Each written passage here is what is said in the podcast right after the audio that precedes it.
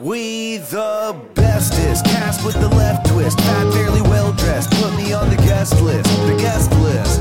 Uh, yeah, on the guest list. Yeah.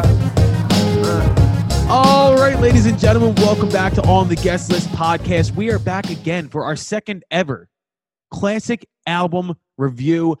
This is the one that I've been waiting for. We've been teasing this on the podcast for weeks. Me and Robbie have been trying to find a time to do this, but we're back with Mr. Robbie Fox in the building. We are doing the classic album review of What's the Story Morning Glory by Oasis. Robbie, you can't see this, but Robbie is holding up the vinyl right now. Robbie Fox, how the fuck are you, buddy? Oh man, I could not be better now that we're finally in the in the I almost said in the basement because that's kind of like what I say in my podcast, but I'm basically in the basement Yeah. doing the classic album breakdown of What's the Story Morning Glory. One of my favorite albums of all time, a quintessential album just like Rumors. I think every music fan should own it. Every music fan should have this in their collection. And yeah, I can't wait to talk about this album. I mean, uh, me and Robbie have long been connected on this album and on, on Oasis, and to me, it's it's it's perfect. And I, me and Robbie were talking off air, but I was saying that like I went back and just refreshed this record for myself today. I was driving home and I, I just threw it on top to bottom, and it's startling how fucking amazing it sounds in 2021. And Robbie texted me and said it's still as good 25 years later. It's it's just an unbelievable quintessential album. Robbie, you said it best. And I know that this is a very important album to you. Like, when did you discover this record? So actually, like probably later than people assume for me. Like I haven't been a massive Oasis fan my entire life. I've liked Oasis songs my entire life, particularly like the hits. I would say, and then I knew a few here and there. Uh, I knew like, do you know what? Do you know what I mean? Off the next album, which is Mm. it was the lead single off the next album, but not one of their hits that like fans look back on. I got into this in high school. I think it was freshman year of high school. I was like, let me dig into this a little bit further. Everyone talks about Oasis. I saw this album come up on a bunch of lists, and it was like kind of like the dumb American, but like, oh, the Oasis, like the Wonderwall band, has like a full album of cool rock and roll songs. All right, I'll check this out. And the second I listened to it, I fell in love with it, and it has not fallen out of my rotation since. Like you said, you listened to this on the way home. So did I, but not even because like, oh, we're doing this podcast to better refresh my memory. Just because this is what I listen to every day. It's it's it's to me like, and it's so funny. It's their second record, and it's the one everybody remembers because they were. We're gonna get into the history too, by the way. It, they were coming off of definitely maybe, which is a quintessential album as well. It's one of the greatest debuts of all time. It's Yep. it's fucking ignorant rock and roll bullshit, and I love it. Yeah. But in your face, kick the door down, like Oasis is here. Yeah. oh my god they, they are the, the it's amazing to me because they are very much two gibson guitars cranked up to fucking 11 on a treble setting and it's in your face but there's still this touch of sweetness and nostalgia in everything that they do. They always layer acoustic guitars but just they grew up on this record. The melodies were different. The melodies were better. They were more thought out. Like i think of the first record and i think it's cigarettes and alcohol and i think Yep. of like rock and roll star which are amazing songs but it's more bar band kind of like i'm in manchester and i'm just gonna go fuck somebody up. Let's make some fucking A little more punk. Right exactly. And then what's the story morning glory comes out? And of course you can point to wonderwall and be like oh they got ballady. But what they did was they were like okay we're making our way and we have some really great songs but can we make ourselves the biggest band in the world? And they did. And They it- did it. It's fucking incredible and the And you know what's it, crazy is they Right. knew they were doing it when Yep. they did it. Like you watch the interviews and they're so arrogant, and they're so cocky, and they're talking like they're Conor McGregor about Yep. other bands. You know, like fuck them, fuck Blur, fuck them. yeah, And it's like they were also saying in those interviews, 25 years from now, they won't be listening to any of that. They'll be listening to this album. And then they were right. It Call all came shot. true. It's, fucking crazy. amazing. There, there's a really great quote from their record label owner who said, This is an album that was made for common lads, and we're to do it better than Radiohead could ever fucking do it, which is exactly what we were saying. That it's like there's this air of arrogance in this, like, I know who the fuck we are. And I mean, Robbie, we've covered this on different podcasts where me and you have been just like talking about Oasis and saying, like, these weren't rock stars in a common sense where you think about fucking shiny pants and or maybe the classic Robbie Fox look for pop punk, pop punk where he's got fucking straight pants and no shirt on. These are dudes who wore exactly what they would wear to the fucking pub on stage. They look like they walked out of a fucking bunch of hooligans in a bar and walked on stage in front of 250,000 people in Knebworth. And they just were who they were. And they had this amazing combination of Noel's gift for melody and creating songs and structuring songs and the most badass lead singer of all time. Like, I don't know what it is. Like, uh, maybe just like retrospect, looking back on Liam Gallagher as being like, I guess growing up, I almost kind of always took Noel's side as a songwriter, being like, well, Noel did all the heavy lifting on the songwriting side, but Liam was the balls. He was You needed both. You needed, needed both. both. Absolutely. Yeah. They, they've never found true Oasis level success on their own. I love the High Flying Birds. Oh, yeah. I love the Liam Gallagher albums, but when you mix them together, it's volatile. It's there's something special there about the chemistry.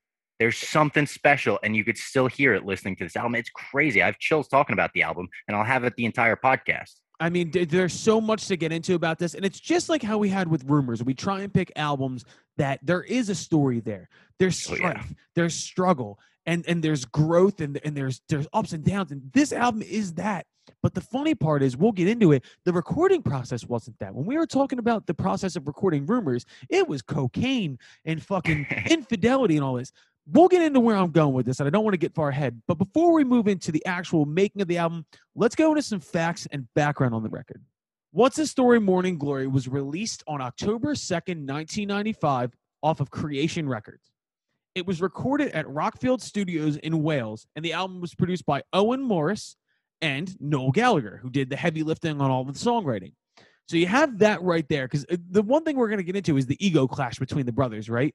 Yeah, Noel already has this this little brother syndrome of being in Liam's shadow, but he also has the fact that he wrote most of it and he helped produce it. So he has this stake there that this is boiling underneath the surface. But we'll get there. There's four hits on this record. The- First off, they're all hits, but there's four charting major hits on this record. Only one of them went number one. Do you know which one it was? Is this Champagne Supernova? It was not Champagne Supernova. I assume when you ask that question, it's probably not Wonderwall. It's So not it Don't Look Wonderwall. Back in Anger? It was "Don't Look Back in Anger" was the only song on this record to go number one.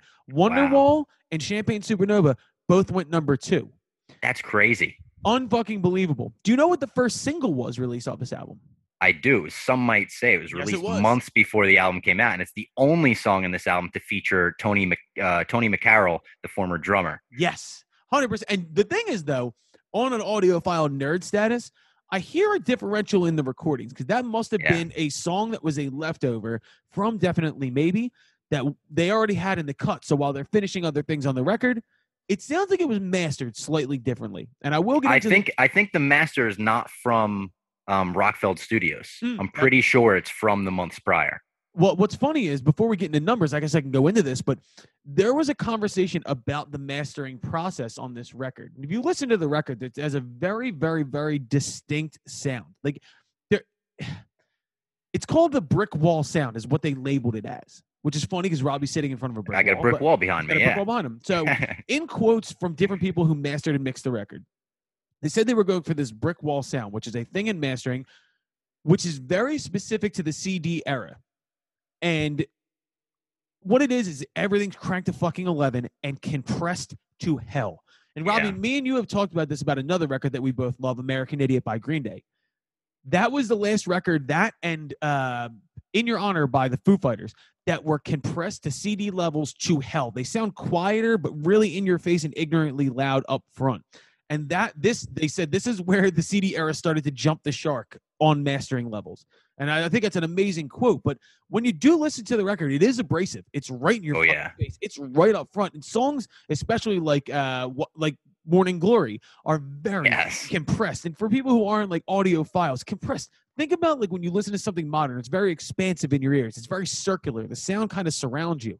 This is a very linear, in your face mastering process to where it fits the band very well. It's fucking directly at you. So I think that's a really interesting way to start this conversation on a sen- like on an audiophile note to like this was mastered at the height of the CD era and it was very fucking down your throat the way that they that they produced this. So uh, I actually just went to a CD store and I bought the CD like in you? 2020, 2021 because I was like, I need to go listen to this on CD format. That's what it was really made for at the time. That's what they were mastering it for. It's like when people hear, you know, I have the vinyl right here, but this isn't the best sounding version of this album. It's No. the compressed disc, Yeah. and that's the, the compact disc, and that's what I got. So I, I went and bought it. It was three dollars in New York City. I Love it. popped it in my car, and I said, "Let's see what this sounds like."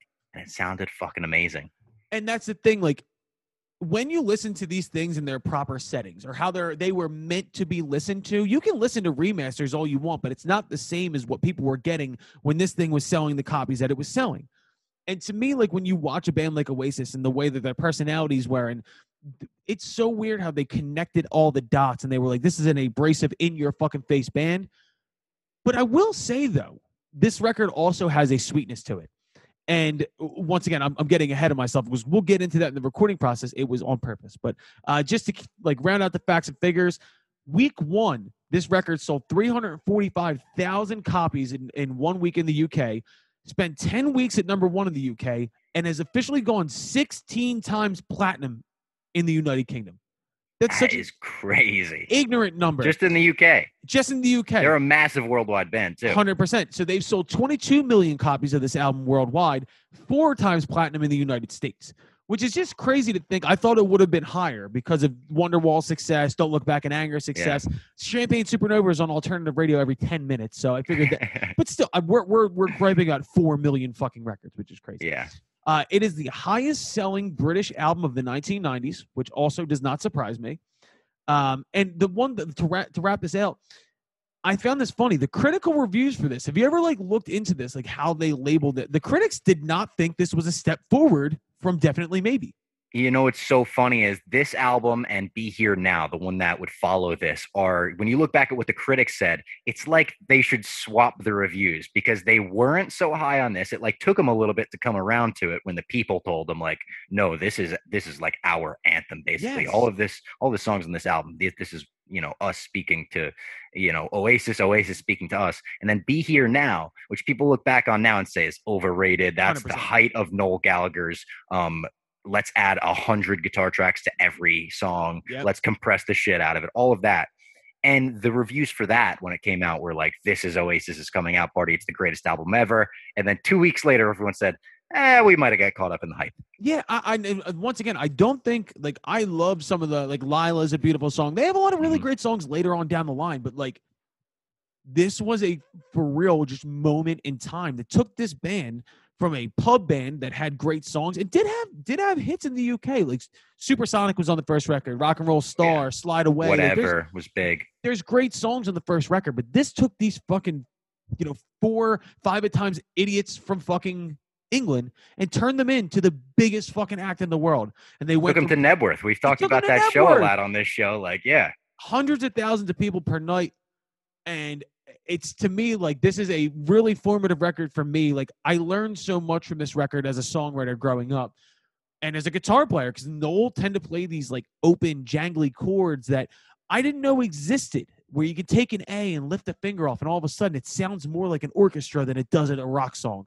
And it- it's there's so much about this record that I respect and I love. But what I've really come to respect and love over the years is Liam's fucking bravado and the way that he commands that band and his melody choices vocally. Like no one Yeah. wrote these songs, but uh, like um, me and you were gonna get real, real gushy on this one, bro. I know it for a fucking fact. But so we've gone through the background. Before we get into a song by song breakdown, let's get into the recording process of this album. there's a lot there. There's a lot there. So I'm excited to have Robbie here for this specifically because I think Robbie might have more background, but I have the fucking nuts and bolts of this. And we need to talk about like not only the recording process and what they were going for, but kind of the the, the, tenor of what was going on in England at this time. Because this was the battle for Britpop, as they called it back in the day. Big time. And it, it was this thing where you had these two really hot young bands coming out of England, which is funny because I don't consider either of them pop bands. The guy, the, Yeah, like Britpop was the era that classified them all, but when you look back, it's like these are two rock and roll bands. Yeah, two fucking kick-ass rock and roll bands. We're talking about Oasis and we're talking about Damon Albarn and Blur, which of course, I, Damon Albarn's gone on to be way bigger in his other band, Gorillaz. Yeah, But this was Oasis trying to come out and say, you know, fuck these other lads. Let's let's let's let's establish ourselves. But the problem here was that they weren't just fighting Blur; they were fighting themselves. And Robbie, you can give more background on this. Quite Was the- literally. Was the infighting going on at this point like as heavily as it was after the success of What's the Story Morning Glory between Noel and Liam? Not as much, but I would say it was always there. Um, It was there since the beginning. I mean, when they first went to America, it's covered extensively in the Supersonic documentary, and they thought they were had doing lines of coke off their amps on stage, and they were doing lines of meth. I think that was a big moment where Noel wasn't doing any of that shit. You know, he's kind of watching the whole band do it, like what the fuck. And Liam wound up throwing his tambourine at Noel that night. So there was definitely strife early on. I think the earliest strife between the two comes from Liam coming home, piss off his ass, like just Mhm. totally drunk, and he peed on Noel's new boombox. They were like 15. And Noel, from that moment on, was like, "Yeah, fuck Liam. My younger brother's a, a cunt." No, I'm using that in the British way, everybody, not the American way. not in the British White. Sox Dave The way. Very the lighthearted. way. Yeah, yeah, yeah. we had we had Ted Striker on the podcast the other day, and he's a newly retired radio guy who's doing a podcast now. And Dave tried to get him to say the c word numerous times, and Ted was like, "No," and Dave was like, "I love that word so much." But I digress. We're I getting love off Dave. track. What a caveman. What a fucking caveman! I love him to death. He's the best. But so in the process of recording this record, you're dealing with these two brothers with opposite ends of the, the, the spectrum personalities. Noel's reserved and quiet. He just wants to write songs and be that guy. But he also does have I always found that funny that they made it sound like Noel didn't want to be Noel had an air of wanting to be out front. Yeah, I mean, definitely in this one, like he had a bit of a, to use a Star Wars term, a pull to the dark side. Yes. There was always like he would say, "No, you rock and roll's about the music. It's not about the partying. It's not about the getting thrown off cruises." And there was always a little part of him that felt like he's like, "But maybe it is." It is. That's what I'm saying. And like Liam is the embodiment of the rock and roll spirit and the fact that Yep. I don't think Liam really ever takes it that seriously. He comes on stage with a cig hanging out of his mouth, his tambourine, and he stands in front of people with his fucking arms spread like Jesus, and he just commands the crowd. But Noel's a craftsman. Noel was, you know, getting the sound. He was the guy kind of behind the board, but also in front of the board in the notebook. Uh, but I do find it funny, like looking back at what we were just talking about. The number one, the only number one hit on the album, who sings it? No, No. And I which found that crazy. and also, I just will say too, one thing we will get to at the end. This has some of the best B sides of all time. This album has fucking songs that are number one hit. Talk Oasis tonight, in general, yeah, great B sides. Talk tonight is one of my fucking favorite acoustic songs of all time. Another. Noel song, but you're watching a band kind of pull itself apart, but also in the process of recording the album. From quotes from the people in the room, the sessions were not bombastic. They weren't volatile. and- They had and- one one public Yes, fight, which in the studio, but other than that, it seems like it was kind of a smooth ride. Right. So Owen Morris, who's the, the main producer on the record besides Noel, was quoted as saying the sessions were the best, easiest, less fraught, most happily creative time I've ever had in a recording studio. I believe people can feel and hear it in the music uh, when it's dishonest and motivated by the wrong reasons. Morning Glory, for all its imperfections and flaws, is dripping with love and happiness, which is such a funny thing to fucking hear coming from the, the, the personalities that we knew were in the room. But what I found, what Owen Morris said was amazing. This album was recorded in 15 fucking days. Do Yeah, you, do you know, as a musician, how asinine that is to pull 14 songs out? They did basically a song a day, is what the what, what it was, because they recorded more songs. But we're talking about songs that made the end of the record. and we're counting a break in the studio because uh, for about a week after Noel and Liam got into a fight and a cricket bat got broken over one of their heads, they just took a break from the studio while they had it booked. So that was like that counts as part of the time they were there and they weren't using the studio. And Noel did not go into this with uh, songs written. He Wait, went in every day being like, "Let me write a song." Fuck that. I, as a songwriter, I find that offensive. That is fucking bullshit. Because I've been in situations where we're held up in a studio. One of our first big sessions we did was in Nashville. This is like 2015, 2016. And we went down there for two weeks, blocked out for two weeks. We did 12 songs, but the fucking process, we did a whole two weeks of pre production. Like the process was arduous and it was fucking miserable by the end of it. Everybody wanted to kill each other the thought that they pulled this out and they could say it was a beautiful, happy experience, all that shit. Could you imagine going in with no songs and coming out with Wonderwall, Champagne Supernova, Don't Look Back in Anger, Hey Now, all these fucking songs that are instant classics? Crazy, and and it there's it there's something to it. You've said on the podcast before, like songs come from somewhere. Yes. They just come from somewhere and they hit you. Something was in the air in that studio. Something was hitting Noel just Man. right. When you look at the B sides and shit, yeah. When you look at the B sides, like all of the songs he was writing at this time are amazing. All of them. And that's why they have so many amazing B-sides. He couldn't write a song that sounded like a B-side. They all sound like A-sides. Acquiesce is a B side. Acquiesce might be my favorite song on the fucking One of the- record. one of the Best songs that Oasis ever released, easily. It, it became their opener for a while. yes. And it's like, what do you they're opening songs in stadiums, football stadiums. with, with a B-side. B-sides. Yeah. It's it's asinine, but The master plan. That's one of the best B-side, songs Noel's it's ever written. Crazy, and I like how we're gushing about B sides. We haven't even gotten to the actual songs that made the record. But uh, once again, like going back, we were talking about this earlier. But the goal of the record was to take the blueprint that they made, in Definitely Maybe, but to make it bigger and fill stadiums and but find ballads, find big ballads, which they did on this fucking record.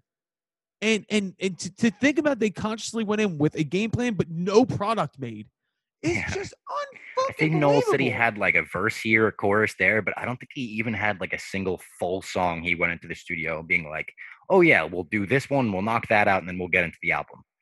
when when when I'm saying like when I go in to do something like I have to have like whiteboard. I need a chalkboard or Yeah. something.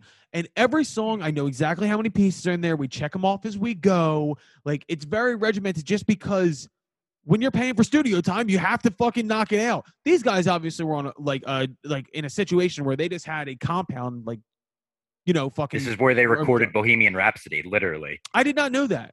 Yeah, No shit. yeah, that's why they wanted to go there. They were like, second album, we got a big budget. Why don't we go record where Queen did their shit? I love hearing stories about like Zeppelin 4 when they did that and like they went to that the fucking castle and they recorded when the levee breaks in the Exactly. in the tall I love that as well. That's like my favorite. The, my favorite like studio stories is when they're like, "Let's go somewhere weird," like uh, "One by One" by Foo Fighters. Yes. Dave recording that in his basement. Dude. That's so cool. or even like I love I remember like uh behind the music when I was a kid, they were talking about Aerosmith, Toys in the Attic. And they said like they went to this giant mansion and like in one room it would be Joe Perry writing this amazing riff, and the other room was Steven Tyler high off his ass for three days on cocaine with a revolver in his mouth. That's rock and roll. So I think about this whole process of like this band going to create this anthem anthemic album, and then they did it. And and, and like I, I can't wait to talk about song by song, everything that went it like came out of this fucking record. But before we do that, Robbie, I have a question. Do you know what the album title pertains to? it was something that I think uh, a female friend of Noel's had said to him. It was just kind of a thing. She would like call him up on the phone. She'd be like, "What's the story, Morning Glory?" Yes, it was, Robbie. You know your goddamn shit. Goddamn. It was a, a, woman named Melissa Lim. She was Noel's friend, and she would answer his calls with the phrase, What's the story, Morning Glory? But it's actually a quote from a movie. It's a quote from Bye Bye Birdie. The, it was like Oh, a musical wow, movie. I didn't know. I didn't know that. And Melissa Li- Lim just like coined it as her own, and that became the name of this record. Because I always love the name of the record. I love a catchy record name. Such a great album name. And the Bye Bye Birdie is isn't that an Elvis thing? So it kind of like goes all the way back to rock and roll, like early rock and roll there. It's fucking insane, and and there's so much to talk about on this record. We're gonna go song by song, but before we do, we always do this. We should go through the players who was in the room at the time. So of course you have the brothers. You have Liam Gallagher on vocals. You have Noel Gallagher doing the songwriting and playing guitar. You also had Bonehead Arthurs playing rhythm guitar, piano, and mellotron. I don't know where the mellotron was on the record, but I'll have to go back and dive into that. You had Paul Guigsy McGuigan uh, on bass on all tracks except for Cast No Shadow, Shadow, Wonderwall, and She's Electric. I don't know who played bass on those tracks. I do. I can fill you in there. This was during the week that Noel and Liam had gotten into the fight, and the whole band was like, fuck you guys. Like, we're not coming into the studio. You guys are crazy. You broke a cricket bat over. So Noel wound up playing bass on those songs. And you can really hear it if you go on YouTube, if you listen to like the Wonderwall isolated bass track, it is straight up like a guitar player playing bass. Like he's strumming it like a guitar and all that. Like, it's very interesting to listen to. Robbie, that's such a good point that guitar players playing bass, one, they usually play with a pick, and two, if Yep. they don't, they their fingers walk differently. Their cadence is different. There is something completely All of those songs are it. played with a pick, and you could hear it. Jesus Christ. And it's funny too because the I love the bass line on She's Electric. I love Yeah. that fucking bass line. But it, if you had to like put a gun to my head and say who did those bass lines if Guigsy didn't do it, I would have guessed Noel because I feel like he's got that in him. But uh, you also had Alan White on drums and percussion, except for some might say, Robbie, who was the drummer on Some Might Say? That was Tony McCarroll, their drummer on Definitely Maybe, who was kicked out of the band when they were prepping to record this album because Noel knew the sound he wanted for this was a bit bigger, a bit more fills, and he thought Tony couldn't really do that. Tony had a lot of issues in the studio of Definitely Maybe um, with keeping time and stuff like that. Bro, that's a real fucking. It, I feel terrible for drummers when they go in, and you could be a good drummer. You could be someone with great feel and all this stuff, but in a studio setting, it's why Different. it's why studio drummers exist because you need to be a human metronome, and it Yep. co- it costs you money, it costs you time to have a drummer who isn't hitting the mark. Because especially back then, if you're recording the tape or even early digital, you don't have the ability to correct it like that. It needs to be dead nuts on time. So it's fucking crazy he missed the boat on this, but at least he got some some residuals off. Some might say, but He did, and he wound up suing the band, and he got a lot of residuals off that. So there you go. Shout There out Tony. And he also is recovering. He recently had a heart attack this year, but Wow. he's reportedly, as of this month, doing pretty well. So shout out Tony McCarroll. Shouts out Tony McCarroll, man. Good guy. Um, but dude, no, I, I just cannot wait to get into the actual breakdown of these songs. I'm I, I've learned a lot already here. We've had a lot of good convo, but it's time to dive in track by track to What's the Story Morning Glory by Oasis. So we open with Hello. And to me, it always kind of pissed me off that this was the opening track. I know it says Really? I know it says hello, but roll with it always felt like the opener to me. It always This did. sort of does feel like an intro to the album that you're about to listen to more than it's like, here's the first single. I, I feel what you're saying there. But just like with rumors, though, we brought up how the, the the secondhand news is the first song on that record, and it's a table setter, right? Like "Hello" to me isn't one of the classics off the record, but it is a table setter. It brings you the sound of the new mastering technique they were using, the newer kind of like different chord structures that Noel was playing with. But to me, the really interesting part about this song is who one of the co-writers is. well, yeah, they got sued for this one. Yes, do you know who it is? I believe Gary Glitter sued them. It's that pervert Gary Glitter who got this. He got the lawsuit, and I don't know what was the lawsuit for necessarily, because Gary Glitter's biggest song is uh, "Ba-na-na-na-na." Uh, hey, yeah, uh, but it doesn't turns sound out like this. no, not at all. But he also, it turns out, was a pervert. I was not joking about that. He went to jail. Fuck that guy. But And it's I- weird that they use that song in Joker, knowing that. I was thinking about that. Like they use the song in Joker now while it's playing in the theater. It kind of took me out of the movie because I was like, are they giving residuals to that pervert for this? I don't, I don't know, but I guess like, uh, you know, would anybody blame you if you didn't? Like maybe it's the thing that we're like, he's not gonna come get us. What he's in jail. And I, and I also guess that maybe it works for the Joker. He's like a sick and twisted mind. He listens to pervert music. Exactly, hundred percent. But to me, like when I listened to Hello, and I was listening today while I was driving, but just the the the scale of what comes into your headphones as an intro track, kind of to me, is that y- you're right. It is a table setter. It really is that thing where it's like, holy fuck, what are we getting into here? And Liam sounds great. I just wanted to. Oh, he sounds so good and so rock and roll on this. By the time they get to the "It's good to be back" Yes. bridge, like that is the perfect line. I get chills thinking about. Imagine a diehard Oasis fan that loved definitely maybe waiting for this album to come out, and the first time they pop it in their CD player, they hear the brothers saying "It's good to be back" in unison. Like that had to be a moment. That right off the bat saying "Wipe the shit from your shoes," like they're cursing in this one, so they're a little more punk all of this song is and Liam's been using it as his current opener Really? since since COVID. So he's come on stage to this and hit the good to be backs to the crowd, you know, post COVID. Like that is that's a rock and roll song right there. That's a moment.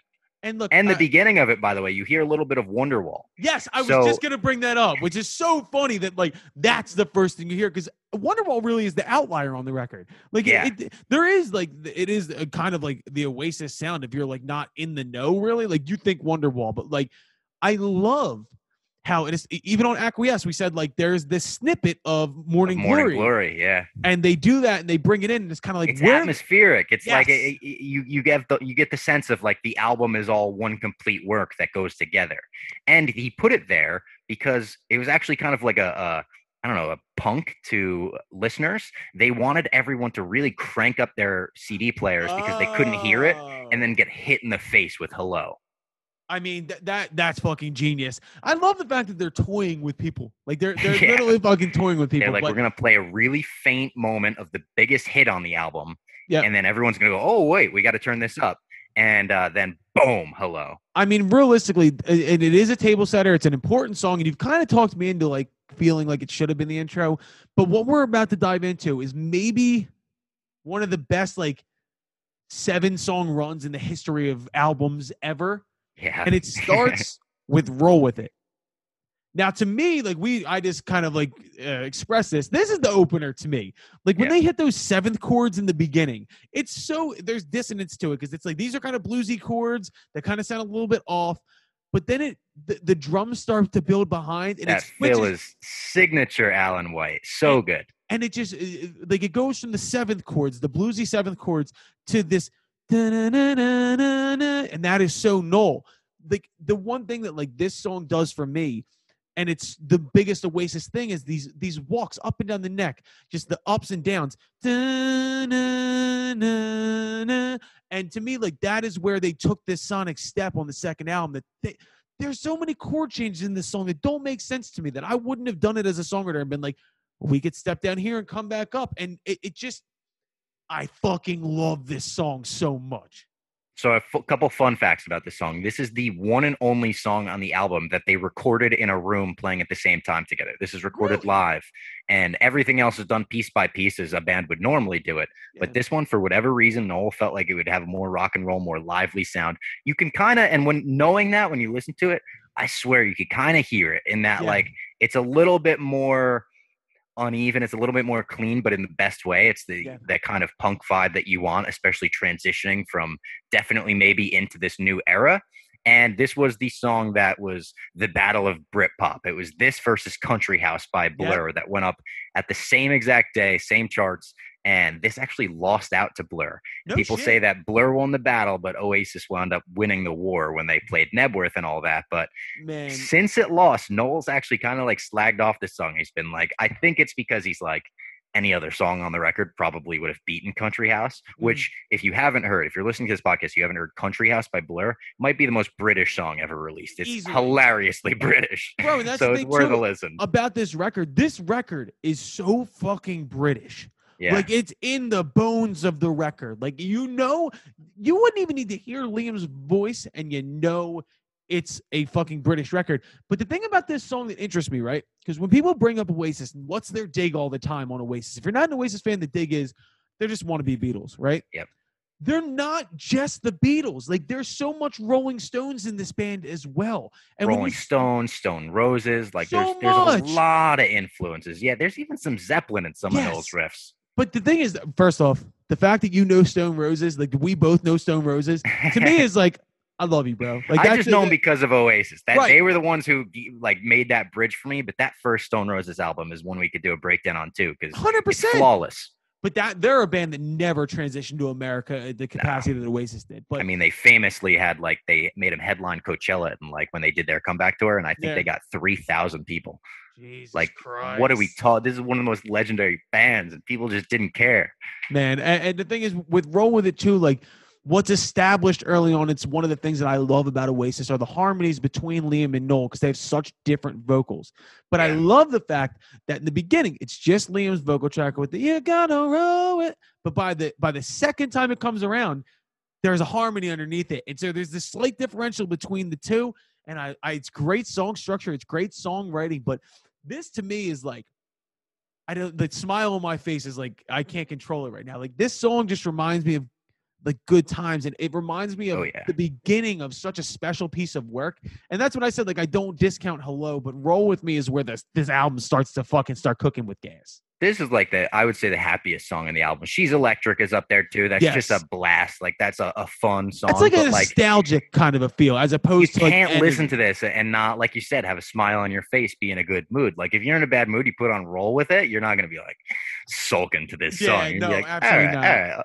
Oh, Oasis I- is pretty sick and two, like at the same time, like we talk about how they bring in the anthemic stuff as well on this record, and they have more acoustic elements. But at the same time, like you listen to the guitar tone tones on "Roll with It," Noel's playing either a Les Paul or the 335 that he loves so much. He's got it switched down to the fucking treble position, and this shit is ignorant. Like if you were in a room with Yeah. those, that's a fucking Gibson on a Marshall, and this shit is tingy and it's in your face but then as soon as that fill comes in and the, the everything builds behind it it cuts back slightly which to me is like the the way that these songs are structured is fucking. genius. and there's also so many like different like the moment in the song where it's kiss the girl she's not be like that's such a different moment from the beginning of the song like these are songs that actually go somewhere they're not the let's repeat the same four chord signature for two Yeah. minutes and get our spotify streaming numbers like th- this is a journey Well, that's what I was saying. As a songwriter, the reason why this these this album, especially Oasis' shit on this record, blows my mind is because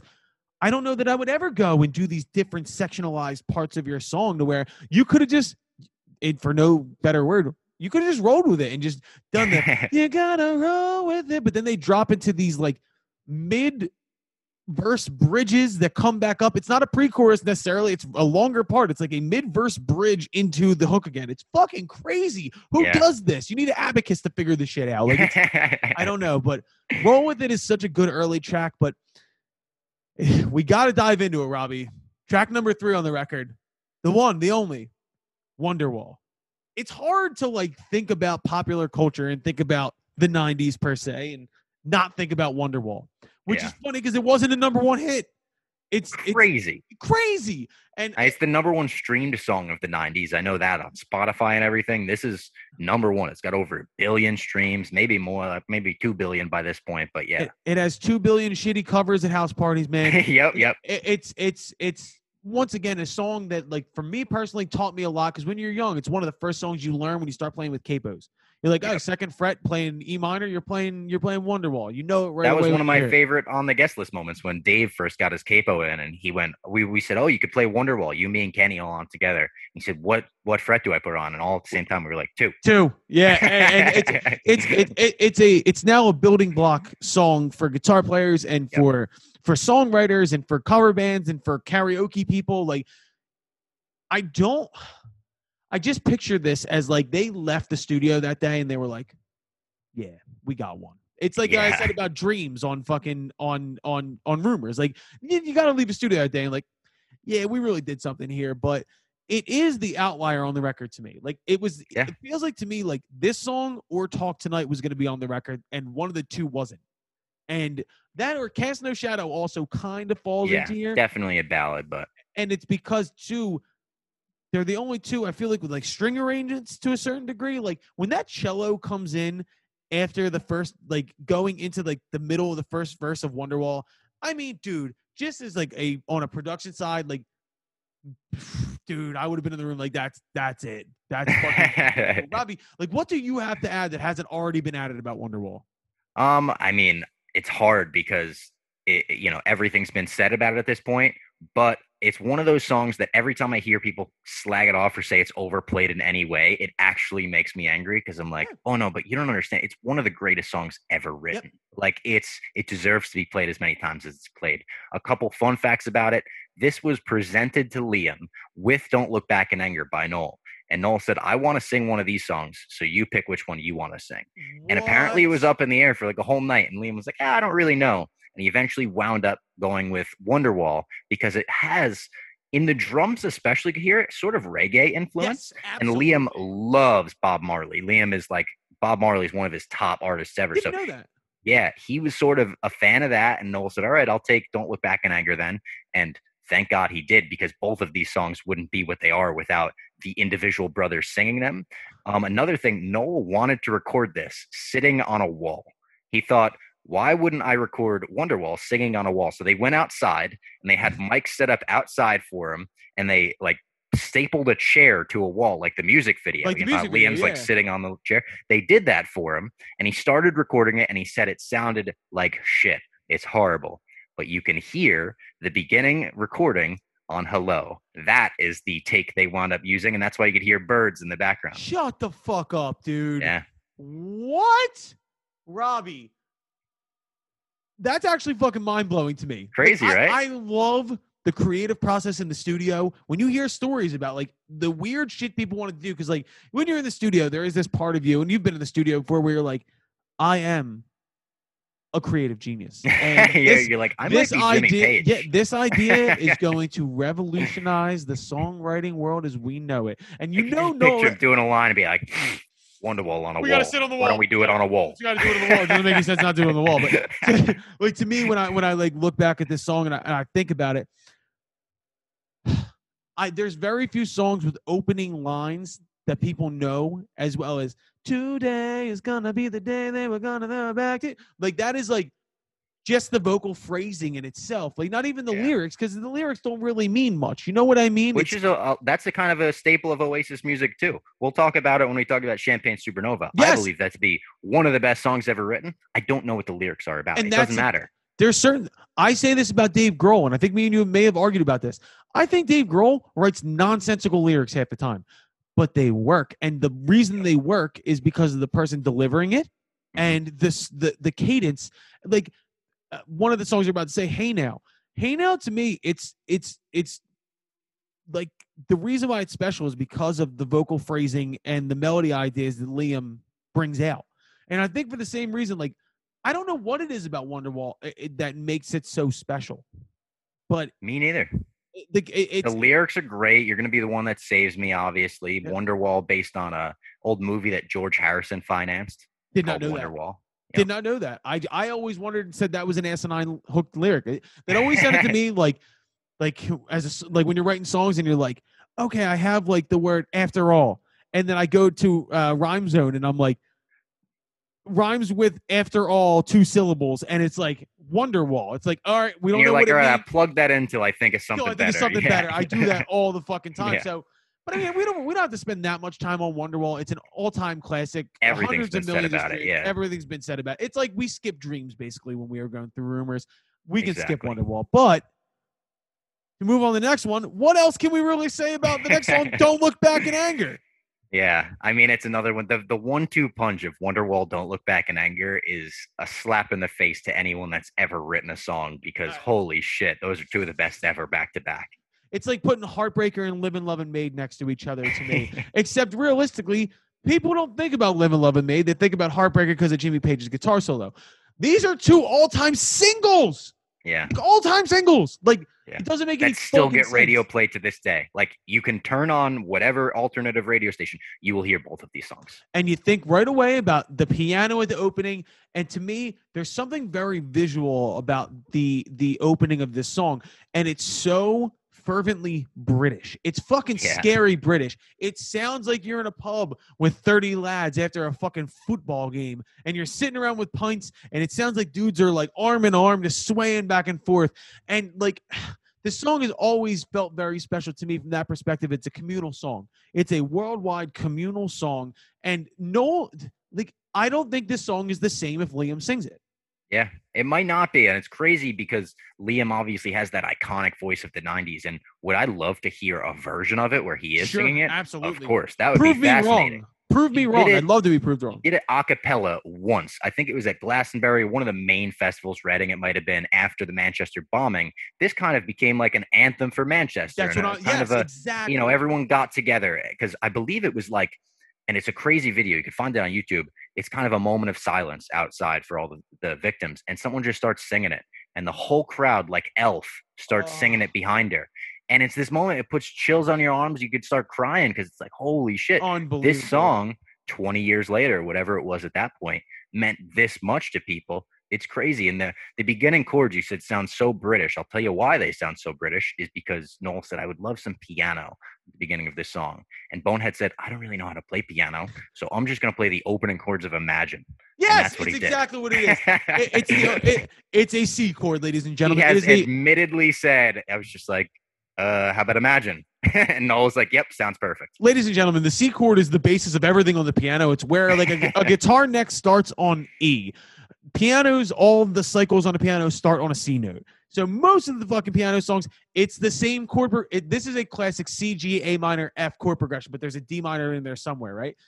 It is there. There's a video on YouTube of, of people uh, saying that every pop song ever was written in this format, right?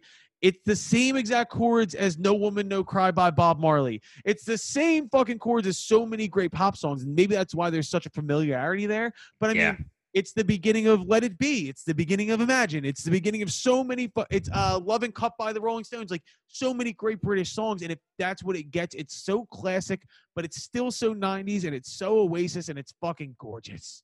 And you'll always hear people that are Oasis detractors talk about Noel like jacking stuff, taking riffs from here, Yep. taking riffs from there. I always look at that as almost a positive, especially in the way that Noel talks about it, because he's never like, "No, I didn't, I didn't take that. That's an original piece." He's always like, "God damn right, I took that. I got the ear to take that." There's That's- like a level of, it's almost like sampling. It's almost like you know, a producer. We will say, "Oh my god, the ear that they have to take that song from the '70s and put it in this." Yep. Noel kind of has that ear. Yes. All great songwriters do. And if they don't, Robbie, we've had this conversation before. If songwriters can't admit where they took their shit from, they're liars because Yeah. there's nothing original. It all comes from somewhere else. There's nobody you can ever look at. Maybe like, I don't know, Prince or something, because Prince, but Prince, Yeah, Prince took he's from the so out Minneapolis. there. Yeah. But Prince took from the Minneapolis sound. I was gonna say maybe like Trent Reznor because the, the Nine Inch Nails doesn't really Yep. sound like anything. But at the same time, Depeche Mode kind of came before them and had that kind of like down industrial sound. Like everybody comes from somewhere. And I love the fact that if you ask Noel, like, where did this come from? It's like it's the opening chords to Imagine. You could pick any, yeah. you could pick any song that I've ever written and just say, where'd you get that from? I'd be like, oh, I stole from this, this, this, and this. That pre-chorus is that way because of this song.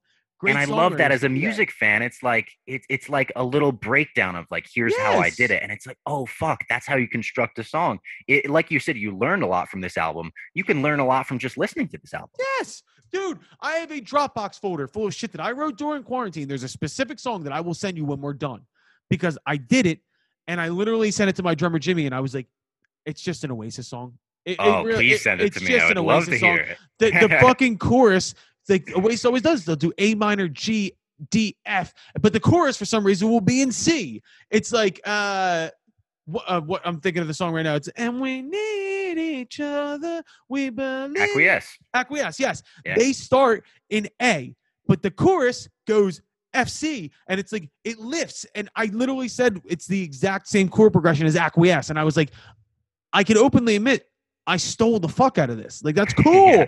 it keeps the music alive and it makes But it, also, like if you could if you could play it for a non-music fan and they don't know that, like you kind of did what you were aiming to do. You made a new song out of Yes. something else. You know, Yes. you made something original out of that. We could talk about it with the Verve, talk about Britpop, like Thank you. Bittersweet Symphony. yes That is a song that they made completely their own. And for a long time, it wasn't their own. They got the royalty stolen from them. Yep. But like, if you're going to tell me that they're ripping off the Rolling Stones with that song, you're out of your mind. No, fuck that shit. That is a sample from an orchestral arrangement of a Rolling Stone. It's not even an original Rolling Stone song. It's an orchestral arrangement. And they took poor Richard Ashcroft by the fucking ball sack and said, "Give me your money," as if the Rolling Stones need more money. I But know. I, digress. Thank God it's his it's his stuff now. Thank go you. go stream that song now because he's not getting any of the streams from it back in the day. He's only It's- getting it from it now on. It's one of the greatest songs ever. I could do a whole episode on fucking. Bittersweet. We could do a we could do a classic album breakdown on that album. on that album absolutely and just just to say like how respected richard ashcroft is in the songwriting community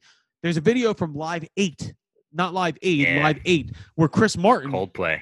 coldplay brings richard ashcroft and he goes he's one of the greatest songwriters of all time mr richard ashcroft and the crowd fucking loses their mind the guy had one real hit like one really Yeah. really big hit but it's such a hit we got Noel all at this point said that he was his only rival. Noel only had in his mind one songwriting rival Richard in the Ashcroft? 90s, and he said it was Richard. Yeah. no shit And a song in this album that we'll get to is dedicated to him, actually. i don't know which one this is is Yeah, it we'll cast get no, to is it. is it cast no shadow It is Cast No Shadow. ah there we The go Verve was apparently like going through some band strife at the time, and I think Richard had just left the band. Ah. And so on the liner notes and everything, it says it's dedicated to the genius Richard Ashcroft. No shit. All right, we'll get there, but Yeah. that's about as much as we could humanly say about a song that's so beloved as "Don't Look Back in Anger." But Yeah. we go to the fifth song on the album, which was something that I used to kind of skip past, which is weird Oh wow. because I guess when I was younger, I was looking for the hits and I knew Yeah. the names of these songs. But the song is "Hey Now," and like "Hey Now" to me, like looking at it now, is one of my favorite fucking songs on the album, and I say it's because of Liam's vocal phrasing. It's so unique and it's so childish and so nursery rhymish that like this song to me is like one that Noel wrote, but Liam made his own. Like to me, this Oh, song is fucking super special from that perspective. Liam like attacks every note in this. The way he approaches the mic in it. This is one of the only songs in the album that they actually never played live. This was never played live by the band, which is crazy. Really? Because it's such a great tune. I don't know if it was because it's uh, maybe hard to sing on Liam. I don't know if it was straining his voice at that point, but I think it's crazy. This and uh, She's Electric, I think, are the two. The only two from the album that they never played live. She's Electric has to be from an uh, an arrangement standpoint. There's a lot of different instrumentation that's on She's Electric that wouldn't fit if you have. Basically, they're a bar band setup. It's two electric guitars, a bass, drums, and like they don't have the extra people there. But Hey Now's a rocker. Like it's a full Yeah. band track. Like I know there are certain songs that bands won't play because they don't think they can recreate it the same way live. Like even if it is the same instrumentation, the energy won't be there and it'll feel disappointing. I know I felt that at times, and I've talked to other bands that do the same shit. Like there's always bands you want to go and see them, and you won't hear the songs that you want to hear. Like I'm trying to think. Like I don't have any off the top of my head. I was gonna try and pull something out. I, I, ju- I just froze up. Like all right, so Gary Clark Jr. is one of my favorite musicians on earth, and when I go see him. I know uh Please Come Home is a song I always want to hear that I do hear, but there's other songs that he won't do live because he tends to do his newer records. Like I like the uh The Good Life is a song I love by Gary Clark Jr. that he doesn't do live because there is a sample in the beginning that you can't trigger live. Yeah. So, like it, it, it's you know, The Life is a song that I fucking love so much, but I'm never gonna hear it live. I'm just surprised it's Hey Now. Yeah. It's weird. It's a straight rock and roll song, like you said. They it would have sounded great in the '90s, I think, especially with Liam's voice back then. But yeah, nothing. I do find it weird that it's the second longest song on the album. Oh, is it I next would not next to Champagne Supernova? Champagne Supernova is like 724. This song is five minutes and 41 seconds. It, Maybe it that's may- why I used to maybe it. that's maybe that's what it is. Maybe it is because I know for myself, like especially in today's day and age, in the streaming era, where skip rate is a big thing.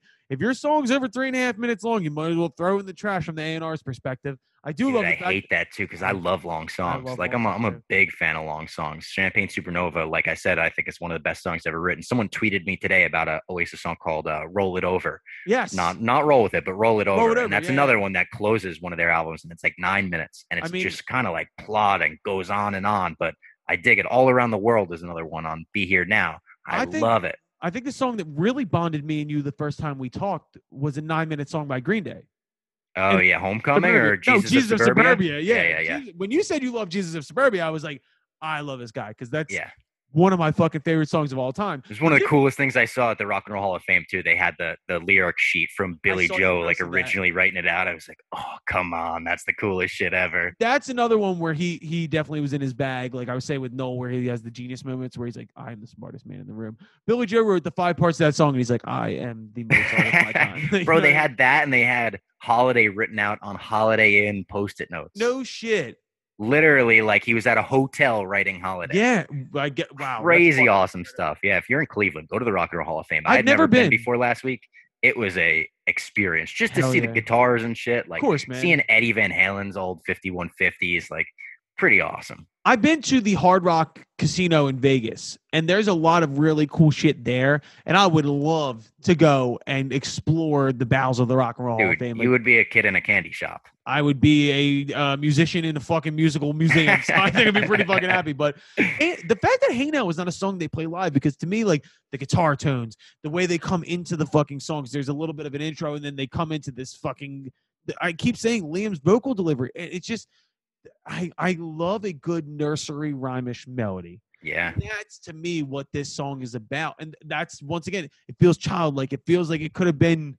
Like, remember last week? I think you were on it. We were talking. Were you on the episode? We were talking about how Bruce Springsteen originally wrote the closing song to Harry Potter. No. Oh, you weren't on for that one? No. No, we were talking about there's actually eh, there's actually a recorded J.K. Rowling's people like commissioned Bruce Springsteen to write the end credit song to Harry Potter.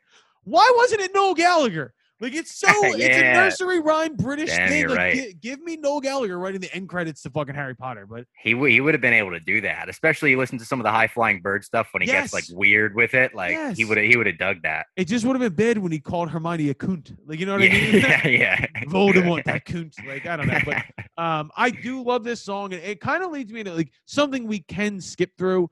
Which there's two as like Yeah. long as, as this album is. There's two interludes, basically. I'd say, and the first one is the untitled Swamp Song ex, excerpt one, which is like I guess their idea of skits, but wasn't the Swamp Song like a full thing that was a B side? Or am I wrong on that? it was later released. I think it was on the master plan as a Yes, full B side. They put was. both of them together, and this is the song that they would like basically open with, quote unquote. Right. Like the whole band would take the stage, go into this, and then Liam would walk out by the end of the song and they'd go right into their opening track. So this is Mm. like literally, I think it was a song they probably wrote for a live setting and then Right. said, "Hey, we could probably throw snippets of it on the album to fill out some time if we want to, you know, make a separation between Hey Now and some might But say that's what something like pisses that." me off though, because you could have took him out, put Yeah. Talk Tonight and Acquiesce on there, and we all would have been like, "Holy shit!" Now this is the greatest album ever. But I do, I appreciate skits. I appreciate little Yeah. things. It reminds me of Wu Tang, so I always appreciate that. But like, you know, don't I I was just talking about the Slim Shady LP with KFC Yes, today. We just did like a little podcast talking about because he loves that so much, and I was Yeah. like, let's pick like a couple songs that you could talk about from it. And we were talking about the skits, and I said it reminds me of Wu Tang. I love it. Like it was the first thing I said, and he was like, yeah, like why doesn't that happen anymore? now let's go into the first single that was released, a song that was that was recorded basically prior to the rest of the album. Some might say, And to me, like when I hear this song, what always gets me is there is a slightly different guitar tone to the beginning, right? It's so it, it actually feels more Black Crowes than it feels. Yeah, I Like, could it- see that. Yeah, It's because once again, this is the pitch thing for me. It's the same opening chord as uh, "Jealous" again. It's D, but it's like that. Dun, dun, dun, dun, dun, dun, dun, dun. That's more definitely me. little rootsy. Yeah, like it's, a little it's more definitely bluesy. ma- Yeah, it's more definitely maybe than it is uh what's the story because if you think about it the only other song they do that on the first record is cigarettes and Cigs alcohol and alcohol. Yeah, Dun, that dun, T Rex. Yeah, dun, dun. yeah exactly it's the walk it's the little blues stevie ray vaughan walk up the neck like that so looking at it it's obvious that this was the one song that was recorded at a different point but some might say to me i mean dude just ignorantly great it's fucking one of my favorite Oasis songs. It's up there for me. it's another one like uh i love the oasis ability to introduce songs with catchy words off the top. Big a big songwriting tenet of mine is that like if it doesn't catch you in the first 10 seconds throw it the fuck out because i want Yeah. that. I want to be able to like have somebody stop in their tracks. Some might say that sunshine follows thunder is a great fucking go and tell it to the man that cannot shine. That's that's philosopher level songwriting So good, and you're getting Liam's best word in it too. And Liam could hit a good Shine, shine. yeah, oh, it's so good. It's so and and then you followed up with go and tell. Uh, some might say they don't believe in heaven. Go and tell it to the man who lives in hell. yes Oh, it's such a good lyric. It's so good. That's another one too, where like if you're writing the song, you're like, oh yeah, that's a good Yeah. line. They're gonna think I am so deep. Like, but it, it, it- but like this is another one though where we're talking about they always go into their choruses. They don't follow the same structure. It's the like there's like two choruses here. It's really crazy. Like the some might say most people would take that as their chorus. That's technically the pre-chorus here because the chorus is the yeah, and I've been standing at this station. It's crazy. Yeah, it's different chord structures and different keys and it's it, it's it's like i don't know like the roadmap to get back it's not like a, a linear thing it's like we're here and then we take a left turn then we go in a circle then we go back star shape and then we're back at the fucking straight line it's nuts it's really incredible dude like it's Did you watch Queen's Gambit when she has like the chess pieces on the ceiling? That's like how Noel was like looking at this, like, oh, yep, yep, that's what I'll do. That's what I'll do. And I- he I- said he knew this song would go number one before he wrote it. He Ah, said the next song I I write is definitely a number one, and then he did it, and there's a number one. And he looks back, he goes, "There's," he goes, "It's weird that there's some melancholy lyrics in there because I knew it was going number one. It should be a happy song." what a cocky fuck I love Yeah. him to death. But yeah, I, I don't know. Like, th- there's those weird after the verse things that the back to the D. It's Yeah, I just saying like it's. I picture him as Rain Man in the casino. I picture him as Zach Galifianakis in the casino, with, like Yeah. the numbers flying around his head. And it's like you don't ever look at Noel Gallagher and be like. Like that might be like a fucking genius. Like I don't know. I look at him and I'm like that limey fuck. Like he's just gonna sit at the pub and drink and smoke. He's a fucking genius. Like I don't like genius. but I mean, it's it's it's Liam's vocals and it's it's the guitar tones and it's I was gonna say, and shout out to Bonehead on rhythm guitar. That up side stage, and he would go over. We're getting real fucking nerdy now. they had Rob. some cool John Paul Jones shit there. Real. You gotta, you gotta, you gotta go to Cleveland, man. It was, it was pretty sick. John Paul Jones is the most disrespected musician in the history of music Oh yeah, because he he got was, stuck in a band with three like personalities that were bigger than him that also had like his talent, but their personalities were just well. bigger. Also, who who is that? If you're talking about the Beatles, it's it's fucking George Harrison. George. George just got caught up in the fact that he wasn't really an out in front guy. He's kind of a quiet guy in the background. Was he writing amazing songs? Sure. Is John Paul Jones contributing more than almost anybody else in the band of Led Zeppelin because he, ha- he wears so many hats. He'll play the mandolin, he'll play the fucking keys, he'll play the the whirly during no quarter, and nobody thinks about how fucking amazing his bass lines are on songs like the Lemon Song. Like he's just a monster, and he's Yeah. sitting right behind. Actually, it's really funny because the way Yeah, you're I got him sitting there, behind he's being blocked. You're sitting there, and all I could see for the entire podcast was the other three guys and Oop. John Paul Jones wing the fucking plane. But Bro, stand closer to fucking Bonzo. Come Seriously, on. Seriously, give it a fucking shot. But no, Champagne Supernova to me, it's it's an all-time rock anthem. I also find it funny. I thought this song would be covered by more people. I don't hear this song covered that often. That's a good point. You know, I've heard cover it, which is that you're going to be like, what? Darius Rucker. I've Darius Rucker cover this. He's a huge Oasis fan, like makes sense. colossal Oasis fan. And he went to, I think, Manchester, and did it there, which you got to have balls to be like, I'm pulling this out here. But Yeah. kind of pulled it off. Like, there's a video of it on YouTube, and it's like, oh shit, all right, it's different, but it works. I adore Darius Rucker. Oh, he's the best. I'm mad at him though Why? because he can't come on the podcast yet. Why? I, re- he just he's he, he was on tour or he was on tour the first time I reached out and his people were like, reach back out at a later date. And I was oh, like, Oh, come on, Darius, Darius. Darius. Come on the show, Darius. Darius. We all love you here. We all you'll, love fu- you here. you'll play golf with the four with the foreplay guys, but I want to talk about music, and you're too busy, Hootie. I know where, I, mm, motherfucker. No, I'm kidding, Darius. I love you to death. Please come on. I, I- I've seen I've seen him twice as just Darius Rucker and once Yeah. as Hootie. What a show that guy puts on. Dude, what a front man. He like is- knows how to put on a show. he really is a like a full blown like masterful. He's a fucking rock star. Hootie's a. fu- Yeah. Er, I don't want to say Hootie. Darius is a fucking rock star. He. al- I love his country shit. A buddy of mine. So do. I. I got into his country shit before I got into most Hootie because like my mom loved Hootie and then got really into his country stuff. So Yeah. growing up, like it was Darius Rucker in the house always. Uh, a good songwriter buddy of mine from Nashville named AJ Babcock uh, wrote two songs off his last album. Uh, Oh So wow. ja- in the country world, people still are getting their songs written for them because that's what they do down there. And uh, Yeah. yeah, he got two cuts with with Darius, and he said Darius is one of the nicest people he's ever met. So Oh, I'm glad to hear that. Come on I've- the pod, Darius. Come I've on. never heard It'll a bad good thing about. Darius. You'll have a fun time. Here's the thing, though. I imagine, like, because I mean, we we can't really say that much about Champagne Supernova.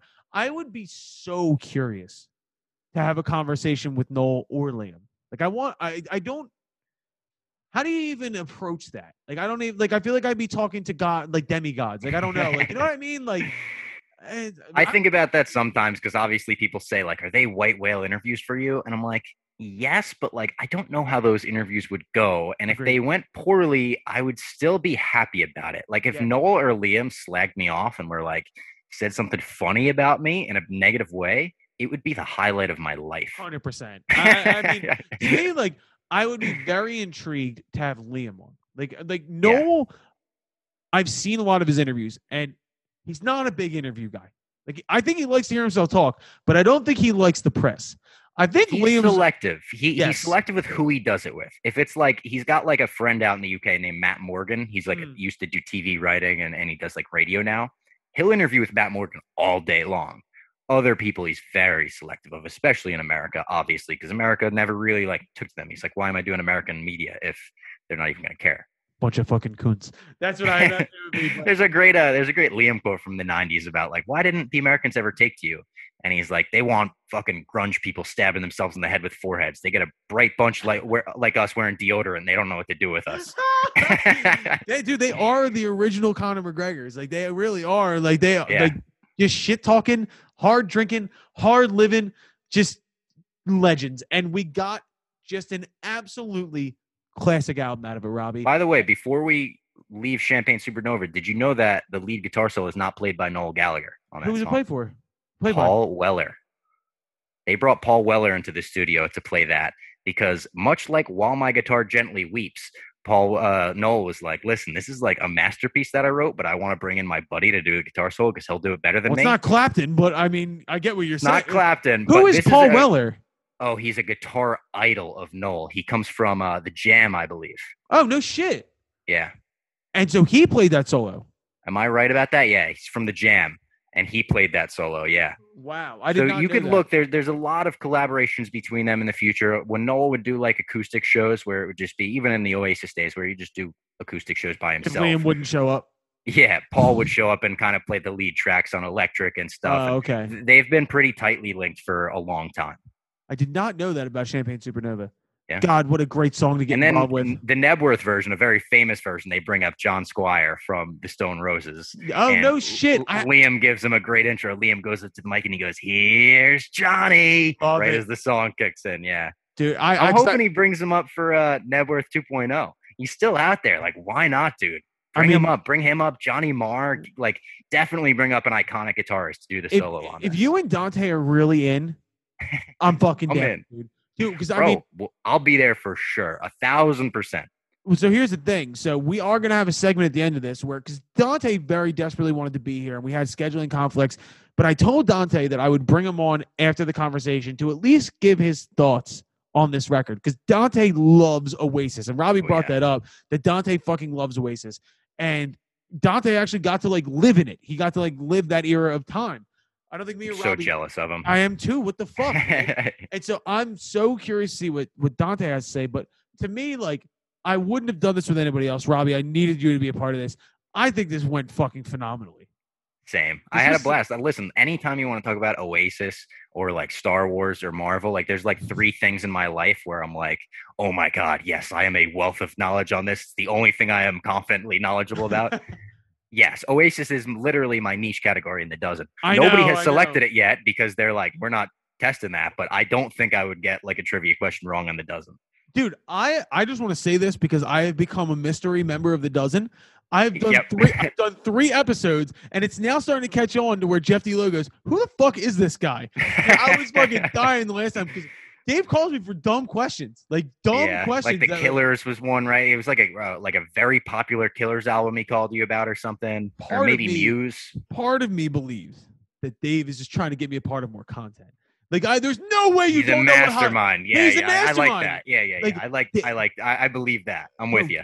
Dave, Dave is the Keyser Söze of the dozen of the Barstool universe. yeah. He's been walking around with a limp this entire time.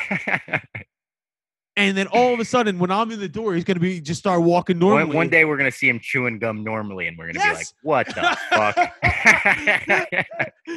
uh, you just see him and John Cusack walking down the street hand in yeah, hand. yeah. Hand We're like, in it hand, was yeah. all a game. It was all a long con. Holy shit! They're, they're, they're walking down Wrigleyville, and Dave's wearing a Cubs hat. and we all got fucking played. But yeah, uh, my niche category is helping Dave, and uh, I I You're just pretty successfully thus far. three for three, dog. Yeah. Three for three. I'm in the building. I keep because Dave always texts me. Will say, "Don't answer Dante if he calls you. Don't answer Dante if he calls you." I'm like, I'm not gonna turn the guy down. Like, what the fuck? Like, and not Dante does not need my help either. By the way. no, yeah, Dante's Dante's well equipped in that realm. well equipped. But that's our classic album review for What's the Story Morning Glory. Robbie Fox, thank you as always. Uh, we got to pick another album to do shortly, but this was a Yeah. fucking blast, brother. Um, let's go into uh, Dante's thoughts about the album. We'll see you guys next week. How you feeling? You feel all right? All right, so we went through our whole conversation with Robbie. We broke down the history. We went through everybody who played on the record, where it was done. We went through song by song. But one thing I did mention on the podcast was I would not put this episode out without the input of my co-host, Dante. Dante, I know you love this fucking record. I know you love this band. Describe to me how you kind of found this record. Uh so they were kind of the first band that I personally fell in love with. Um yeah, I was young, I was in middle school. You know, I grew you know grow up listening to what your parents listen to Yeah. pretty much as a young kid and you don't really have the means to access especially back then there was no streaming Nope. There was no spotify there was no youtube you couldn't discover music you listen to what your parents listened to in the car or played at home on the record player or the radio or whatever so for me it was all sinatra and dean martin my mom was big into billy joel and barbara streisand and Okay, it sounds Uh, like it sounds like our moms 87. friends. This is Yeah. exactly what I grew up. I think I was there. I think it was every every mom from the East Coast Absolutely. in the '90s. But uh, yeah, so I got to the age where I got some scratch and had a summer job, and all my money went into CDs and baseball cards. And my best friend at the time, growing up, his dad was like a nuclear physicist or some shit, and he got relocated to Manchester, England, and yeah, this is like mid '90s, and I went to visit him for like a month during summer vacation, and yeah, it was like the coolest, like coolest fucking trip ever, and uh obviously got introduced to Oasis, Blur. Blur was huge back then too over there. Not so much over here, but they were them and Oasis had a monster rivalry in Britain. You were either an Oasis fan or you were a Blur fan, and you hated the other side. Um, The old Battle of Britpop. yeah, it was kind of kind of crazy because you think back and Blur had like two songs. They they literally had like song number two, and then Robbie was talking about Country House. So that was the other song that was like big. Or There, that "Girls Who Love Boys" song was was fucking big. I know that song. Yeah, yeah, yeah. Yeah, that they, they had a few others, but uh, yeah. So, anyways, I'm over there and I just just fucking got swept up in it, fell in love with them, and I bought all these bootleg cassettes that I could, and uh, I still remember I came back with this tape. And it had the British flag on it. I think they used it for uh what the fuck was it? Was that their greatest hits that they wound up doing that? No, it was. This is way. This is like right before Morning Glory came out. They had a Oh, okay. they had a bootleg tape with the Brit- British flag on it. I think they ended up using it for cover art for Master Plan when they That's released like the single. Yep. But uh, I had this tape and it had all these songs. Like Master Plan was on there, Acquiesce was on there. All these just bangers that they never put on either of the albums. Fucking B sides, unbelievable. Yeah, man. I came back and played them for my friends and you know, I was like the man. That kind of that was kind of like my my thing too. That's part of the reason I fell in love with DJing is if you could introduce songs people had never Oh, heard that were really like, you know, holy fuck, what the hell is this? That was like such a cool feeling. So anyways, this album dropped and you didn't think it could get any better than definitely maybe. That Yep. album was so fucking good. Unbelievable. This album dropped and it was just uh I mean it was. It was just hit after hit after hit after hit and you never wanted it to end and you know when it did wrap up you went right back to track number 1 hello and I mean I wore this thing out like crazy crazy the fact that you got it like from the source too, like we got American Oasis. You went to the fucking tap and got it in Manchester. Like that's an incredible story to pull that record out like that. And I think like looking at it, because we we covered all these songs already, but like what songs to you like really stand out on the record? Because I, I like Wonderwall, of course, is like the hit, even though it wasn't the number one hit. But what songs to you really stand out? I mean, don't look back in anger is such a all time just I mean, the fact that you know you have all these songs that Noel wrote and Liam performed, and then Noel was like, "I'm going to handle this one," and did it himself, and just switched it up, and it's one of the best songs of you know their entire catalog. That's really cool to me, and it's just such a you know dramatic you know sing along. I mean it just it hits it checks all the boxes. It's just such a fucking great song. It doesn't matter what language that song is sung in like people know the Yeah. emotion behind it. It's it's it's it's an unbelievable fucking song. And robbie earlier in the podcast was telling me in the studio liam and noel were having arguments about who was going to sing wonderwall and who was going to sing don't look back in anger. Like could you imagine if those got switched? Uh, they like flipped a coin. I mean I, I i've seen them both solo so many times that i've heard them both perform you know the other one. So Yeah. i i and it, they're they're still amazing. Yeah. but uh yeah i mean i it's just one of those things. But the i'm just a sucker and also i'm a sucker for songs with strong piano yes. chords and just how that song starts out with the you know the stabs is like just gives me chills every so, time. So ignorantly British. It's the most British fucking song of all time. It really is, dude. Yep. And, and I mean, like, here's a question for you too before we get into other songs. If you had to pick one of the two brothers, who do you go with?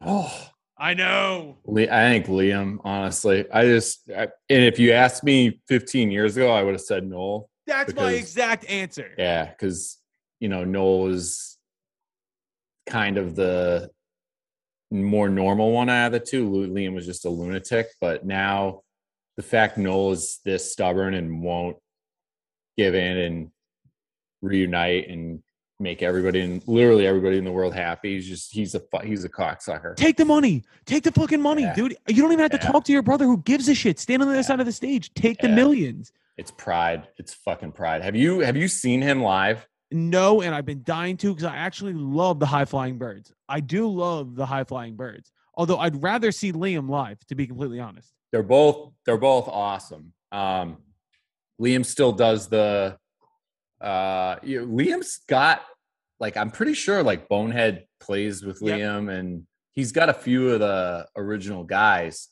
but he still does the you know arms behind the back and Yep. he wears the big trench coat zipped up to his chin. Um, Noel's just he's just a fucking weirdo, man. He's got this girl who comes out on stage and plays scissors. You ever seen this? You gotta look it up on YouTube. I will gotta look it up on we're done YouTube. here. She is, they're not scissors, they're shears. They're like giant shears, and she plays them into a microphone. I thought it was a joke the first time I saw it, but it she that's her that's her thing. What's like? Have you ever seen Phish? Have you ever seen Phish live? No, I've seen I've seen them on video and uh documentaries and Their stuff. Drummer Fishman, they do Purple Rain sometimes. They cover Purple Rain, and they bring a vacuum cleaner on stage. and he takes the suction end and puts it over his mouth, and they call it a vacuum solo. Like people have too much money and too much success Like a- are doing weird shit. it's like a bootleg vocoder or something. Dude, yeah, it's exactly what it is. But I don't know, man. Like to me, like I look at this record, and of course the hits are the hits. Is there like a deeper cut on the album? Because like we talked about the B sides. Acquiesce to me may be my favorite song on the album that didn't actually make the album. Like I fucking love that song. But like, Hey Now to me is like a song that when I was younger I would skip, and then because it wasn't a Yeah. hit, and then now? It's isn't it weird? So i i actually listened to this about a month or two ago. Front to back i was on a long drive and sick of all the newer shit. And i was like i'm gonna fucking listen to morning glory.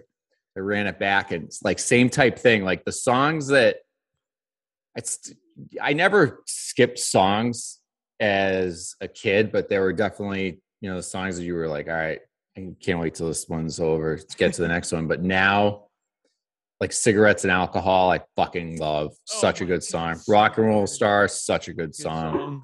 some might say probably is that song for me that really stands out now. It you know it was good then but it's great now. Yes.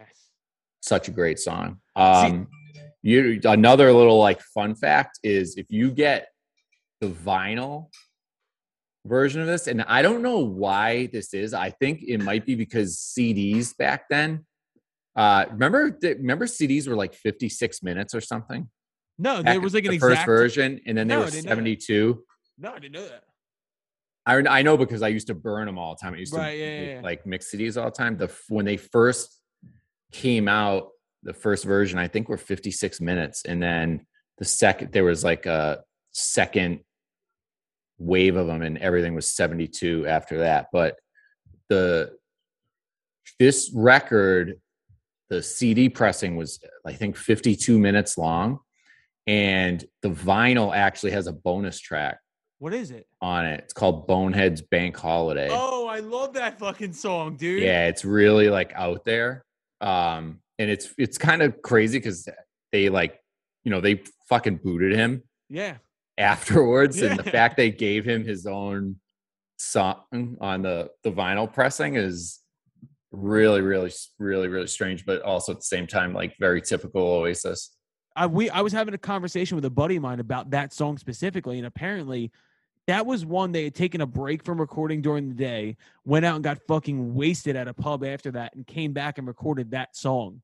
Which I'm glad it didn't make the actual cut of the album. Because my only gripe with the album, realistically, is the fact they put the two skits on there, not the skits, but the chopped up parts of uh, what is it, Swamp Song, which did need to be on there. When you have Talk Tonight and Acquiesce, it didn't make the album. You could have booted two of those and put those Right. two songs on the record, and it would have it would have been perfect. But, but we, been- you know what though? We talked about this with. uh You're right though. Acquiesce is like that's one of their fucking best songs ever, and the the fact that I had that on the tape. I mean, I used to that and Master Plan. I used to run all the time, and you'd have to like rewind it and then play it and then rewind it.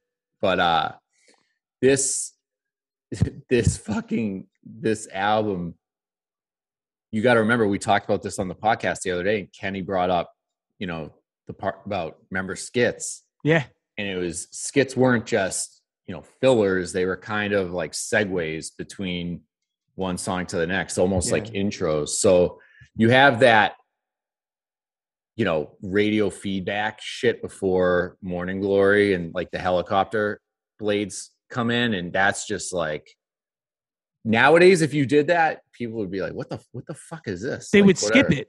They would But- skip it. but back then it was it had a meaning and a purpose which you know it's just different times. But that that song today is still i mean that gets me so fucking fired up. I could used to- run I through a to play brick wall, that bro. i used to play that at wrigley uh like once a once a, uh series i would It's- play it. And people would it's so funny like a lot of like the younger ball players like, what was that song you played like like right at the beginning of batting practice earlier i'm like oh man Like, get out of my face. oasis that's oasis man.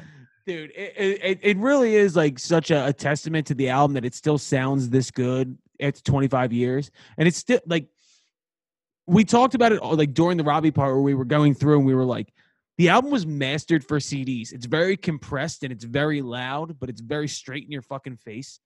But like even going back and listening to something like morning glory like i wouldn't want it any other way that song is meant to be at fucking top speed like just fucking whipping it down a highway for It sure that song to me is the song that I fell in love with first off this album. Like I, I, I absolutely adore that song, and I think it's because of Liam's vocal. I think it's one of the best vocal performances he's ever done. But that leads me to one of my final points, and it's out of the two brothers, who's your MVP on this record? oh liam for sure Eh, And uh, Yeah. dude, once again, this is a question. If you would have asked me like five years ago, I think when I was in my uh just got out of college, like I'm the greatest songwriter of all time. I went to Nashville for the first time, and I thought it was a fucking genius. And I was like, Noel Gallagher is the heartbeat of that band. Like he's the songwriter and the producer. But then you go back and listen to it after you have some life experience, and you're like, Liam's the Liam is the spirit of the band. Like he Because- really because here's the thing like and you as a songwriter know this like the songs don't really mean anything nothing. None It's the music. so like as a kid i was always looking for these like deeper meanings like what the like what are what are they talking about like you know uh, y- y- the lyrics are just all over the place and i didn't know if it was like a a, a foreign gap like if i just Yeah. didn't get like the british lingo or whatever but nowadays you listen to them and you're like what the fuck are they talking about I, in half, in half these in half these like verses but it's just it's about the music. It's about like you said the sound and the fact that i mean it, it just it really like doesn't get that doesn't get talked enough about but they don't i don't think they get enough credit for following up. I mean definitely maybe it's it's this isn't an opinion this is a fact. It's the biggest debut album in british Yes. music history like bigger than the beatles bigger than one direction i mean to this day it is the number one biggest debut album by anybody ever from great britain and i mean it was for a good reason that album was fucking incredible Rock and Roll Stars, Supersonic, Slide Away. Like there's so many bangers on that album. so like to make a statement like that and set the bar that high and then exceed it with this one where everybody was like holy fuck like these guys are just getting started I mean, it, it it's it's unbelievable. and it's like like I think the main point that like we were going through and we were talking about the two albums, the differences. Definitely, maybe is just pure punk energy. It's just rock and roll in your face. We're gonna break a bottle over your head. it, it, it's more of the like the basis of who they are. It's that. But like they wanted to make shit for stadiums. They wanted to make shit to take them from being the, the biggest band in England to the biggest band in the world. And that's what this record was. That's what What's the Story Morning Glory was about. It was about Liam Gallagher standing out in front of a crowd with his hands behind his back, calling them all the C word, and uh, everybody on earth standing up together. And like going back through it, like the only other songs I don't think we touched on really were like the bigger hits, like the Champagne Supernovas and the Wonder Walls, And like those are universal songs at this point. Like you can't listen to the radio without either of those coming on. But it's the deep tracks for me on this record that like I really cherish. Agreed. I mean, yeah, Wonderwalls is one of the biggest songs of all time. I mean, fucking, it's like one of the first songs to crack a billion on Spotify, which is insane. And the dumbest Uh, lyrics ever. Yeah, exactly. No, there's I, I love that you pointed that out. That the, yeah, words don't mean anything. I looked No. at Lee, I looked at Noel Gallagher for so long as like this like songwriting god. But like Right. Ro- Robbie dropped this piece of knowledge that I didn't know. I know they recorded this in two weeks and they did basically a song a day. I didn't know that they didn't have any of these songs written before they went into the studio. Dude, they had they this album dropped eight months after Definitely Maybe. That's that's fucking insane. Yeah, it's crazy. I mean, That- Definitely Maybe was still like charting like high when this album came out, and um, yeah, I mean, if you you have, I take it you haven't seen the Supersonic documentary. You I have seen the Supersonic documentary. Yeah, so remember they they go to that farm out in the middle of fucking nowhere, and they almost kill each other. Yep.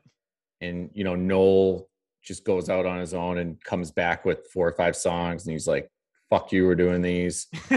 Uh i mean yeah i mean it's in in part he is brilliant he is genius but you know if if he if it was anybody but liam i don't think we're having this discussion right now Nope. And I, I was just going back, I, like just in preparation yesterday, watching their Wembley Stadium performance from 2000, which by the way was only five years after this came out. But it's so weird. Like we don't talk about this enough. Like they were at the top of the world, and it was such a quick moment in time. They never really released anything that touched any of this afterwards. not even close It's because of the clashing of the egos. Really is that. But it seems like today, like Liam seems like he's ready for a reconciliation, or at least monetarily, like stand. each Oh other. no, he's he's he's been calling for it for years now. I mean, after the the terrorist attack thing, I mean, I thought it was a, a sure thing when they did when they did that charity event, and you know, Noel, I guess last minute was like, "Fuck this, I'm not doing it." I mean, that's that's the nail in the coffin for me that he's just he's just a fucking asshole. I mean, it's it, Dante. Do you have a brother? I do. There's sisters. no, there's nothing that my brother could do to me that would keep me from making a hundred million dollars. There's nothing. my brother could murder my whole family, but if somebody offered me a check for a hundred mil, I'd be like, "Yo, it's it's all good, man. Don't worry about it. like, it's, what's a couple bodies for a hundred million? You I know, what I mean? like, I know. like, what happened? What happened? It's it's the the British ability to harness hate. It's unbelievable. I can't fucking believe it, man. But I don't know. Like, I'm glad that we got got to do this. I'm glad that we finally got to have this conversation about this record. And your love for this album and Robbie's love for this album brought it back to me. And I hadn't listened to this record in so long like this. Like the vocal takes are just startling. Like there's nothing that special instrumentally about this band, but it is Liam. Liam's voice is what drives this shit. Because anybody else singing this, I wouldn't think the same way. Like even when Noel fronts these songs, it's not the same thing. It is the sound though. The sound is very like loud and it's funny that no one else has not replicated it, but and I mean they they have admitted the fact that that's what they were going for. They wanted everything to sound elevated compared to everything else. They You know, got it. was played in bars and and on the radio and you know on your Discman, but if you play it, if you play the vinyl version, Mm. I mean, it pops like crazy. So it has that like nostalgic sound to it. And that's because, you know, the fucking waveforms, they just max them out. They went for loud over clean on it. Bro, And it's- it's, rock and roll, man. It's fucking rock and roll, you know? It's crazy that you weren't part of the first conversation because we went on for like 10 minutes about how they mastered this record. And they went for what they called the brick wall sound, which was literally shove everything in the front and blow it the fuck out. And it's it's Oasis is two Gibson guitars right up in front with Marshall amps. And it, it that is true. see, you're talking me around in circles here because now I'm like, Noel's the MVP. Noel is the most important one. here. Well, I mean, so they they re-released it in 2015. They remastered it, and it's honestly not as good. It's one of the few fucking remasters that I'm like, give me the give me the original. I don't Right. care. I don't care. Like it's like it's like when they change things in like Star Wars or like Jurassic Park where they update the graphics. It's like give me what it was made to look like. Give me what Morning Glory was supposed to sound like. The CD mastering, the the the the the compression out the ass. Like just give me what it was meant to sound like. Although you you know what I would kill for fucking remasters of, but we'll we'll never get just because they were just recorded on like the fucking worst reel to reels ever. It was all the Motown stuff. Oh yeah, and that's dude. Imagine if you got high def Motown. dude it like it would it would change the change the world i mean it's the best music ever and it's it's just tragic that it's has this mono fucking analog terrible It's sound and all we out can of one speaker, bro. It yeah, really is. and we can It's- never and we can never remaster it because that's how it was recorded like that's all they have it on Ooh, we, you're a big Motown guy. yeah it's like my favorite Okay, then we're gonna have to have a Motown podcast because I am. That's my shit. Like that is. All right, we're going right up the right alley. I think we just set ourselves up for our next class. Like, let's do it dude, who in Motown would we do? Oh, i mean we i mean we should do a deep dive on Berry Gordy and all the i mean oh my God, Smokey I- Robinson, Stevie Dude. Wonder, Dude, the I mean- Supremes. dude he discovered i mean some of the biggest like stars on the planet They're- some of the best musicians of all time the greatest gift that America has ever given the world is black American music. It really is without a doubt. We like we are so fucking lucky that that exists. Like Motown is the basis of all American pop music afterwards. It's like it's and you should see like i i'm up in detroit all the time um you should see like the hitsville house they still have I would standing love to see that. Dude it's like fucking not a shack but i mean the fact that they were pumping out all these songs out of this place at a makeshift studio it's like it's fucking crazy Bro, that's like in Atlanta, the the fucking dungeon house, the dungeon family. It's literally a dirt floor basement. And you got like OutKast and Killer Mike out of there. Like you got like the greatest southern rapper rappers of all time out of a dirt floor basement. yeah Like- it, it is really fucking amazing Oh my God. But all right, so that's our wrap up for our conversation about what's a story, Morning Glory. Our next classic album breakdown will actually just be a deep dive into Motown. I think that's a great idea. i love it Love it, dude. Thank you, Dante. Thank you, Robbie Fox. We'll see you guys next week. thank you brother